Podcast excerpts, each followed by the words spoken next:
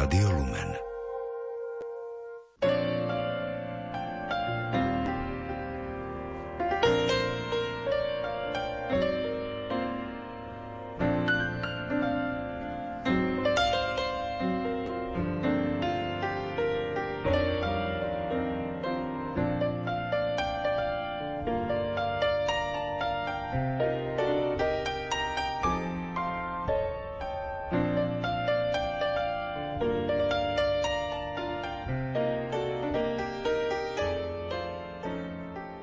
Páter Vojtech Kodet je katolícky kňaz, teológ, generálny delegát rádu karmelitánov v Českej republike a známy autor duchovnej literatúry.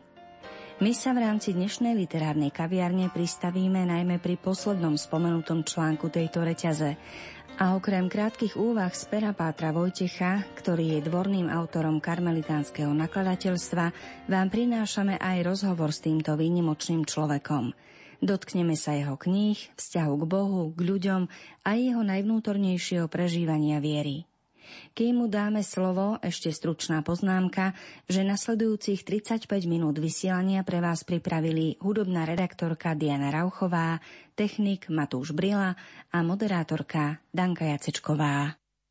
Aký je váš vzťah k Slovensku, Pater Vojtech? Velice kladný od detských let. Darí sa vám nejako častejšie navštíviť Slovensko? Poslední době už tolik ne. Jezdívali jsme pravidelně s rodinou, měli jsme na východním Slovensku příbuzné, pak jsem měl také mnoho přátel mezi kněžími, řeholníky. Podle času, jaký je a podle příležitosti se snažím Niekdy to vyjde tak jednou za rok. Tentokrát ste prišli na Slovensko pri príležitosti prednášky na tému Eucharistia alebo na tému toho, ako prežívať Svetú Omšu. Ako by ste mohli zhrnúť eh, presnejšie zameranie prednášky, ktorou ste sa prihovorili ľuďom? Považuji za Eucharistie za jeden z největších darů, který nám Pán Ježíš zanechal a také za jedinečný prostředek, jak s ním žít velice důvěrný vztah lásky.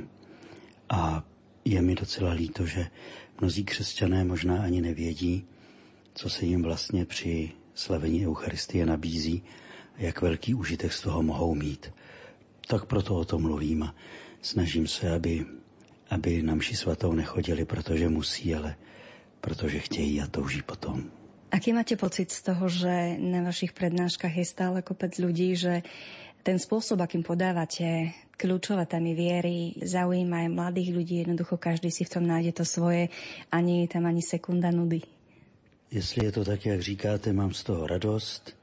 Myslím, že pán mi dal dar eh, zvěstovat evangelium, jsem za to vděčný a když to lidem něco dává a posouvá je to v jejich duchovním životě a v životě vůbec, tak jsem vděčný.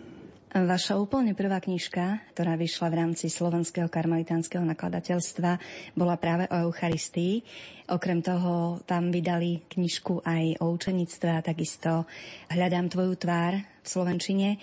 Akým spôsobom vznikajú tieto vaše knižky? Je to nejaký súbor myšlienok, ktoré v rámci nejakých možno duchovných cvičení alebo v rámci kázni ponúkate a potom to nejako dáte dokopy na papier, alebo už tie knižky vznikajú s takým zámerom, že kvôli tým knižkám samotným tvoríte? Tak já jsem především kazatel, takže ty knihy většinou vznikají jako vedlejší produkt z poznámek mých kázání. Asi tak. Já nejsem spisovatel, já to neumím si sednout a napsat nějakou větší knihu. Výjimku tvoří Marta a Marie, která vlastně je takový velice řídký výtah z mé doktorské práce, kterou jsem psal v italštině v Římě, tak jenom takové zhrnutí, tak tam jsem se držel hodně toho, co jsem v cizině nastudoval a přeložil to do nějaké srozumitelné řeči lidem prostým způsobem. Chystáte aj teraz niečo? Pracujete nejaký taký súbor svojich bočných poznámok k ukázňam, že by mohol výjsť? Chystám právě druhou knížečku o Eucharistii právě s tím důrazem, jak Eucharistii dobře prožít, jak ji dobře slavit. Kedy by asi tak sa ľudia mohli na ňu tešiť? Měla by vyjít v češtině někdy na podzim letošního roku, kdy u nás bude Národní eucharistický kongres, tak k té příležitosti tak právě to dopisuji.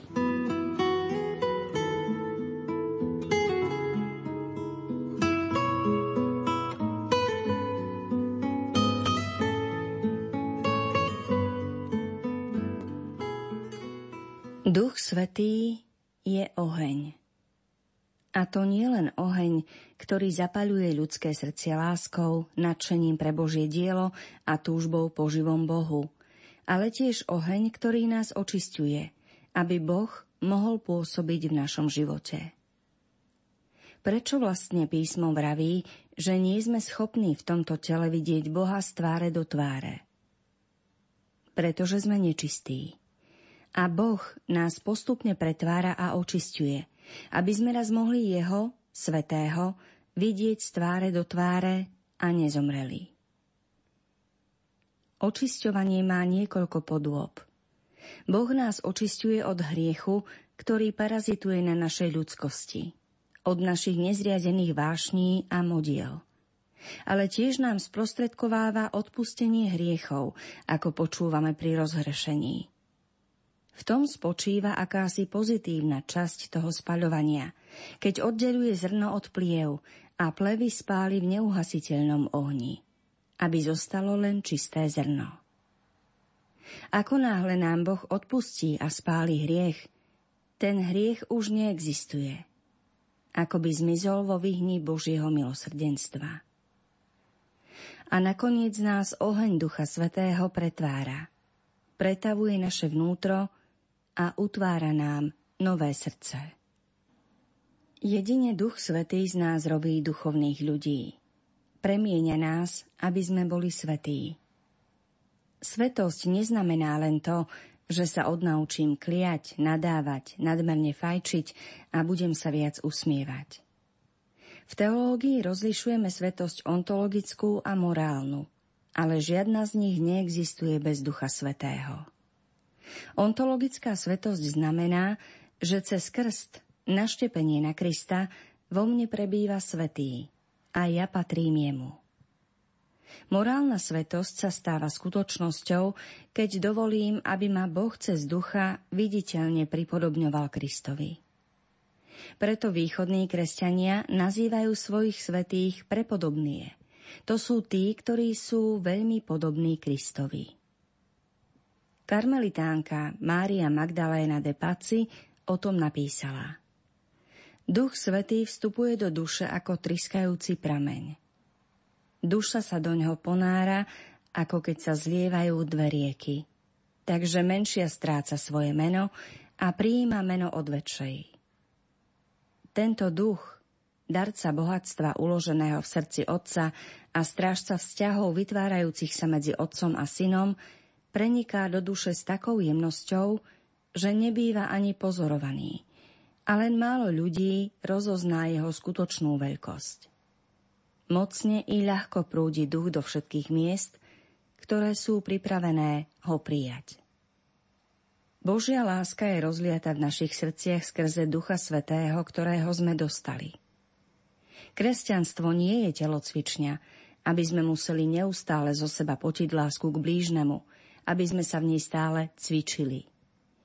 Pekne o tom píše svätý Jan z Kríža v živom plameni lásky. Hovorí, že Duch Svetý je nielen oheň, ktorý stravuje, ale aj oheň, ktorý nás pretvára na príjemnú lásku. Duch Svetý, Božia príjemná láska, ponára dušu do slavy Božej a občerstvuje ju silou božského života, teda dáva človeku obrovskú radosť šťastie a naplnenie, schopnosť milovať. Neznamená to však, že by sme sa nemali o lásku usilovať, a to aj veľmi konkrétne. Je to však v prvom rade Duch Svetý, ktorý otvára človeka pre lásku. Skúsenosť, že som Bohom príjmaný a milovaný, dáva človeku schopnosť výjsť zo seba a stať sa darom pre druhých. Láska k blížnemu teda nie je len ovocím našej sebadisciplíny a úsilia. Je ovocím Ducha Svetého. Rozširuje naše srdce. Ježiš tvrdí, že na tomto svete sme preto, aby sme prinášali úžitok a aby bol náš úžitok trvalý. Poslušnosť Božiemu slovu spôsobuje, že nežijeme na prázdno. Spomeňme si aj na prvý žalm. Žalmista dáva do protikladu človeka, ktorý zasadá v zhromaždení rúhačov, nechá si hovoriť do života roztopašníkmi a neznabohmi a múdreho muža, ktorý je blahoslavený, pretože dňom i nocou rozjíma nad Božím zákonom. Múdry je preto ako strom zasadený pri vode, čo prináša ovocie v pravý čas a jeho lístie nikdy nevedne. Darí sa mu všetko, čo podniká. Nikto z nás by sa nechcel dožiť toho, aby sa raz ohliadol späť po prežitom živote a povedal by si, ja som žil zbytočne. Radi by sme raz za sebou videli nejaké ovocie svojich námach.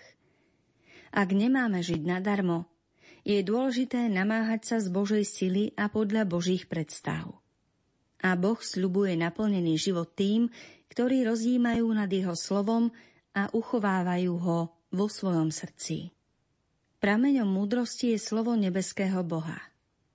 Koľkokrát hľadáme, kadiaľ ďalej, pýtame sa, čo je vlastne dobré, na čom záleží, kde je pravda. Niekedy nerozumieme samým sebe. Nevieme sa vyznať vo svojich motívoch, ovplyvnených emóciami, náladami, predsudkami. Apoštol Pavol píše Timotejovi. Od útleho detstva poznáš sveté písma, ktoré ti môžu dať poučenie na spásu skrze vieru, ktorá je v Kristovi Ježišovi. Celé písmo je Bohom vnúknuté a užitočné na poučanie, na usvedčovanie, na nápravu a na výchovu v spravodlivosti, aby bol Boží človek dokonalý a pripravený na každé dobré dielo. Nie je to úžasné? Takýto potenciál. Božie slovo, ktoré si človek pustí k telu, mu umožňuje, aby bol dôkladne vyzbrojený pre každé dobré dielo. Spomeňme si aj na Ježišovú veľkňazskú modlitbu, v ktorej sa pán modlí k Otcovi. Posved ich pravdou. Tvoje slovo je pravda. Božie slovo nás teda vnútorne posvecuje, no za predpokladu, že ho nenecháme ležať úhorom. Božie slovo nie je len životom jednotlivca, ale aj spoločenstva. Pri svojom odchode z Efezu tam apoštol Pavol ustanovil starších a povedal im zvláštnu vec. A teraz vás odporúčam Bohu a slovu jeho milosti. Ono má moc budovať a dať dedičstvo medzi všetkými posvetenými.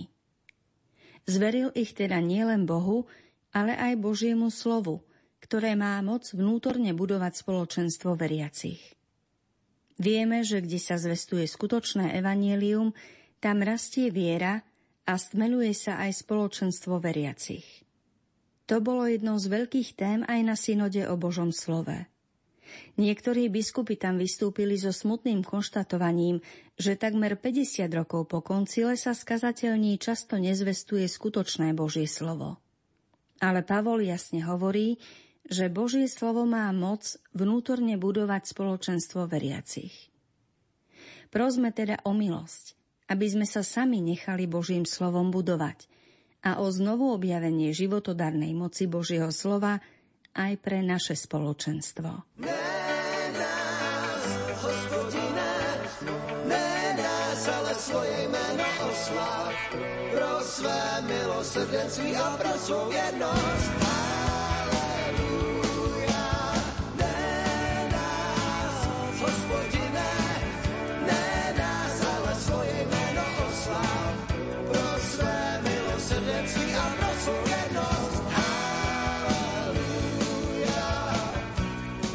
By měli pro národy říkat, kde je ten jejich Bůh.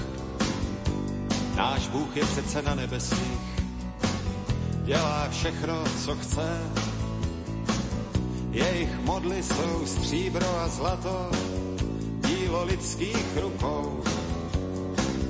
Mají ústa a nemluví, mají oči a nevidí, uši a neslyší, mají nosy a necítí, rukama nemohou hmatat, nohama nemohou chodit, z hrdla nevydají hlásku. Jsou jim podobni ti, kdo je zhotovují. Každý, kdo v ně doufá,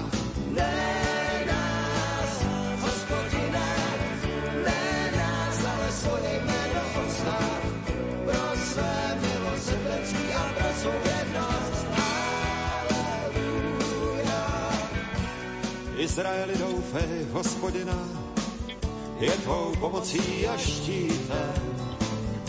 Áronův dome doufej, hospodina, je tvou pomocí a štítem. Vy, kdo se bojíte hospodina, doufejte v hospodina, je vám pomocí a štítem. Hospodin na nás pamatuje, on nám žehná, žehná domu Izraele, žehná domu Áronovu, žehná všem, kteří se bojí hospodina, jak malým, tak velký. Hospodin, ať vás rozmnoží, vás i vaše syny,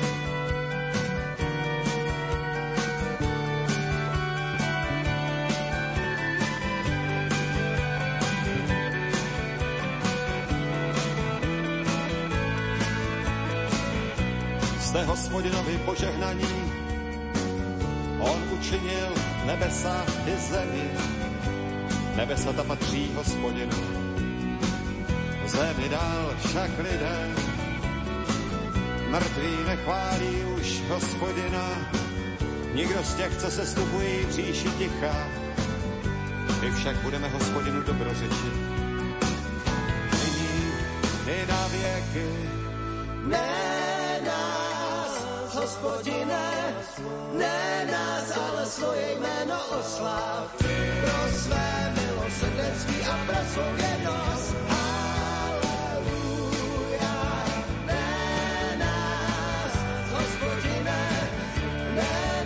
ale svoje jméno oslav.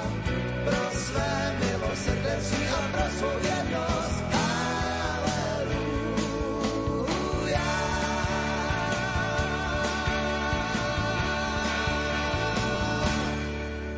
Aké sú podľa vás také základné témy, ktoré hýbu veriacim človekom dneška, keď prichádzate do takých rozhovorov s ľuďmi, či už s mladšími alebo staršími? Čo sú také tie veci, na ktoré sa vás najčastejšie pýtajú a v čom najčastejšie hľadajú odpovede? Těch oblastí je asi více. Hodně se mluví o vztazích, ať už partnerských nebo přátelských. Je veliký zájem o, modlitbu. Je mnoho lidí, kteří hledají vztah k církvi uprostřed tohoto světa. A ono těch tém by se našlo ještě jistě víc, ale tak, jak se s tím setkávám a potom je hodně lidí, kteří si nějak zkomplikují život v tomto světě a hledají, jak z toho ven. Takže to jsou takové oblasti práve keď sme sa chystali vlastne na nahrávanie tohto rozhovoru, takisto keď ste sa chystali na dnešnú prednášku, trošku sme hovorili o tom, že ako je problém s časom, že človek jednoducho sa veľmi ponáhľa a možno pri takých témach, aké ponúkate ľuďom vy, tak e, chvíľka stíšenia predtým musí byť, aby človek sa naladil nejako na tú Božiu vlnu. Aký je taký váš recept znie asi tak trošku ako kliše, ale možno taký spôsob naozaj, ako sa stíšiť e, v tom rýchlom behu dňa na to, aby ste nielen pre ľudí, ale aj sám pre seba mali tú chvíľku s Bohom.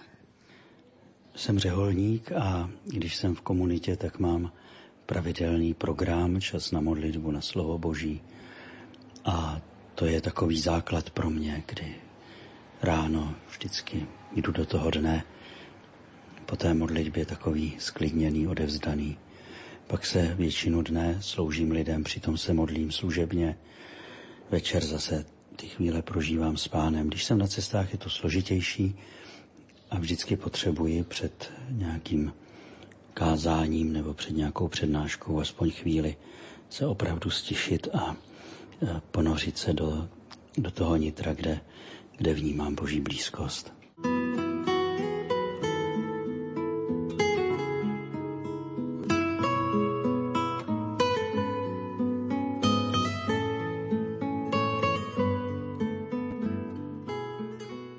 Koncom novembra 1906, len pár dní pred svojou smrťou, napísala bosá karmelitánka, blahoslavená Alžbeta od Najsvetejšej Trojice, svoj posledný list matke predstavenej Germáne od Ježiša. Obsahoval tajomstvo, ktoré jej sám Ježiš dal poznať vo chvíľach vnútornej modlitby. Matka, ste mimoriadne milovaná. Milovaná prednostnou láskou. Majster sa vás nepýta ako Petra. Miluješ ma väčšmi ako títo? Počúvajte, matka, čo vám hovorí. Nechaj sa milovať viac než títo. To znamená bez strachu, že nejaká prekážka ti bude prekážkou, pretože som slobodný rozlievať svoju lásku na koho chcem. Tvojím povolaním je nechať sa milovať viac než ostatní. Keď tomuto povolaniu zostaneš verná, osláviš silu mojej lásky a urobíš ma šťastným. Moja láska je schopná znovu vybudovať, čo ty zboríš. Nechaj sa milovať viac než títo. Tieto slová nám otvárajú veľmi dôležitý pohľad nielen na interpretáciu zmieneného rozhovoru medzi Ježišom a Petrom pri Genezareckom jazere, ale zároveň osvetľujú Ježišov postoj k tým, ktorých si volá k nasledovaniu a k láske. Sme povolaní Ježiša milovať nadovšetko, ale toho sme schopní, len ak my sami zakúsime jeho lásku. Ježišova láska, ktorá zapaľovala srdcia jeho učeníkov, a následne srdcia všetkých jeho nasledovníkov, je tým pravým zdrojom našej lásky k nemu. Nechať sa ním milovať viac, ako to kládla Alžbeta na srdce svojej matke predstavenej, je cestou, ako i my môžeme Ježiša následne milovať viac. Nechať sa Bohom milovať je podstatou nášho kresťanského povolania. Práve otvorením sa Božej láske začína premena nášho života. Nie je také ľahké to prijať, zvlášť kvôli našej píche. Tá nezriedka na seba berie podobu hrbatej pokory, ktorou sa bránime Bohu a jeho ohnivé lásky k nám. A často ani nevieme prečo. Pre každého z nás nechal Boh zaznamenať slová proroka Izajáša. Pretože si drahý mojim očiam, vzácny a ja ťa milujem. Skryto sa obávame, že predsa nie je možné, aby nás Boh miloval až tak, že bez ohľadu na naše slabosti a hriechy sme pre Neho niekým drahým, vzácným, aby s nami túžil byť a deliť sa s nami o to najdrahšie, čo má. Pán nás teda predchádza svojou láskou a tak nás činí schopnými milovať. On nás ale predchádza vo všetkom – je to zrejmé z rôznych stretnutí Ježiša s jeho učeníkmi, s chorými a hľadajúcimi, ako nás o tom oboznamujú Evanília. Je to vždy Ježiš, ktorý svojim konaním a slovom predchádza nás ľudí, aby nás urobil schopnými odpovedať na jeho lásku a prijatie. On nás hľadá ako prvý a podnecuje nás k tomu, aby sme my hľadali jeho. On ako prvý po nás túži a svojou túžbou odkrýva a provokuje našu túžbu po ňom. Svojou dôverou prebúdza našu dôveru. Svojou pokorou nás vedie k pokore a tým, ako nám slúži, nás uvádza do služby.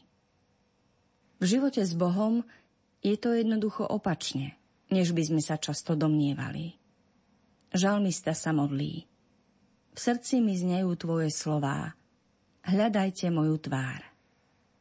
Pane, ja hľadám Tvoju tvár. Neodvracaj svoju tvár odo mňa.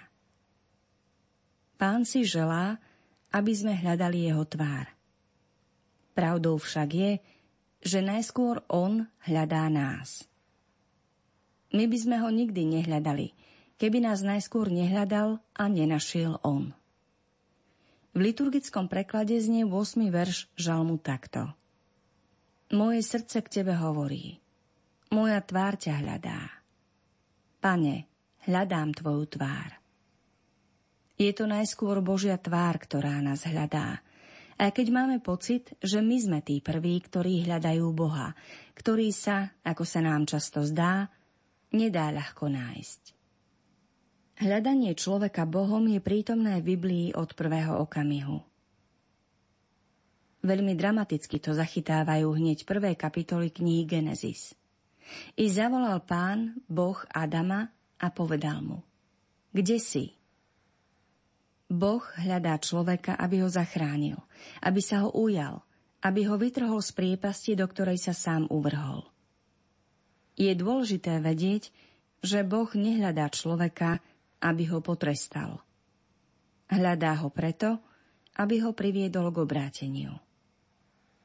Skutočné obrátenie znamená dovoliť Bohu, aby nás urobil schopnými žiť vo vzťahu s ním. Lenže človek sa pred Bohom schováva. Každý z nás niekde. Adam medzi stromami, Jonáš v podpalubí, Zachej vo vetvách figovníka. Každý máme svoj úkryt, nejakú masku alebo rolu, za ktorú sa schovávame. Ježiš dokáže každého z nás nájsť, keď sa len trochu preto otvoríme. Tak si našil Matúša na colnici za množstvom nespravodlivo získaných peňazí. Našiel si slepého pri Jerichu a dokonca Lazára v hrobe. Dokáže človeka nájsť aj tam, kde už nie je žiadna ľudská nádej.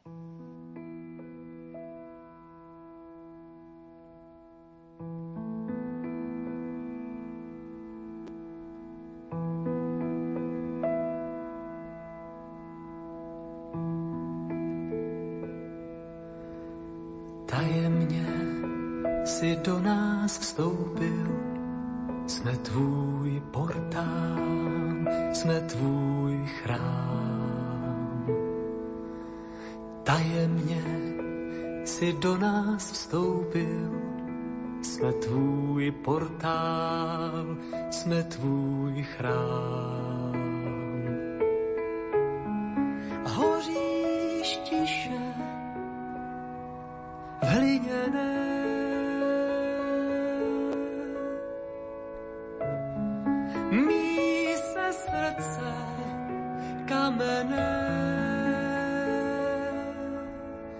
Prohříváš.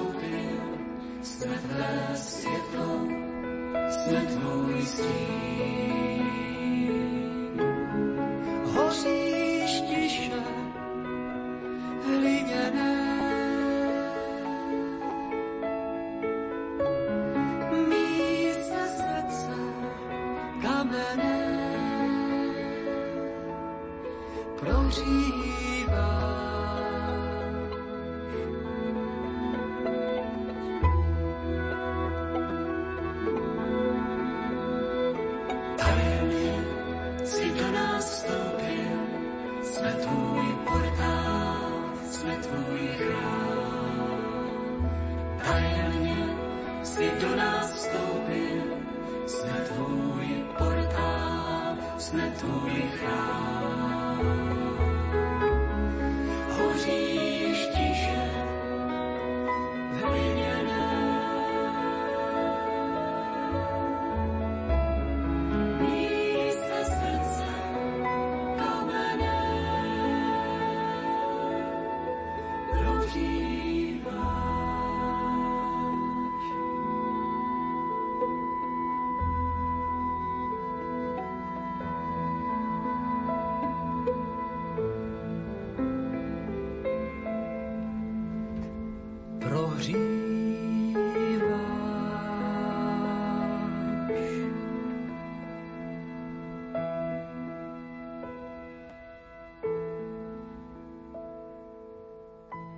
Momentálne prebieha rok zasveteného života. To znamená, dá sa povedať, že aj váš rok s veľkým V. Máte nejaké možno osobné priority v tejto súvislosti alebo intenzívnejšie prežívanie niektorých vecí z toho svojho reálneho života? Pro mě tento rok je příležitostí, abych pánu poděkoval za ten veliký dar, který mi dal a dal církvi. A vnímám to, že je to také pro nás rok milosti když eh, ten rok slavíme, čili že to není jenom o tom, co my máme dělat, ale že jistě Pán Bůh nám chce právě do té situace a žití našeho zasvěceného života v každodenním životě dát svůj dar, svoji milost. Tak o tu prosím, abych ji nepřehlédl, aby jsme žili zasvěcený život tak autenticky, že by oslovoval dnes i mladé lidi. Ešte posledná otázočka, možno ľudia, čo čítajú vaše knižky, asi by ich zaujímalo tak trošku možno aj kde nachádzate literárnu inšpiráciu vy, akých možno máte obľúbených autorov, čo rád čítate, ak máte trošku času. No, je to hodně složité, protože z ostatní literatury čtu hodně málo už. Měl jsem rád vždycky poezii, čítal jsem romány, duchovní literaturu různých autorů, zvlášť eh, velice blízký mě byl třeba Carlo Martini nebo Carlo Careto a René Voajom. V poslední době čtu skutečně převážně písmo a komentáře k písmu, výjimečně jinou literaturu a abych nezapomněl tak karmelské světce, mystickou literaturu, to mám vedle písma svatého jako, jako četbu. Milí poslucháči, literárna kaviareň venovaná úvahám karmelitána Vojtecha Kodeta sa končí. Zazneli v nej ukážky z jeho kníh Hľadám tvoju tvár a učeníctvo. Obe vyšli v karmelitánskom nakladateľstve. Pre bližšie informácie môžete navštíviť internetové stránky www.kna.sk a www.ikarmel.sk. Tam nájdete aj informácie, ako sa ku knihám Pátra Vojtecha dostať. Za pozornosť vám ďakujú Diana Rauchová, Matúš Brila a od mikrofónu vás pozdravuje Danka Jacečková.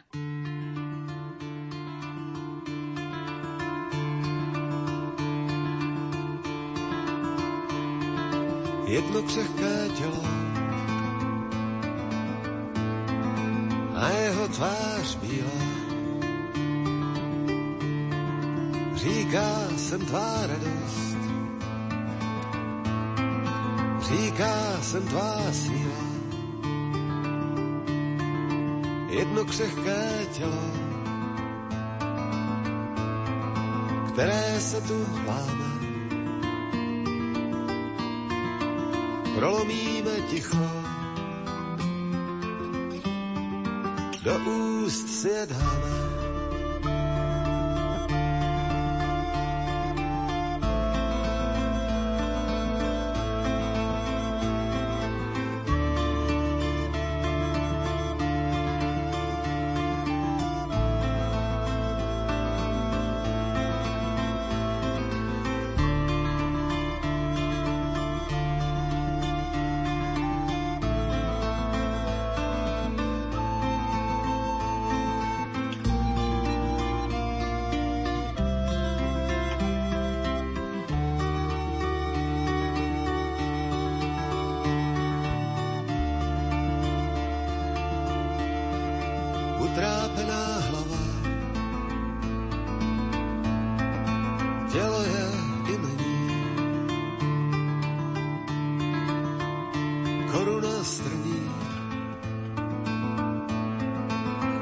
Hvězdy se mění. Jedno křehké tělo, které se tu dává. Je to moje síla, je to moje sláva.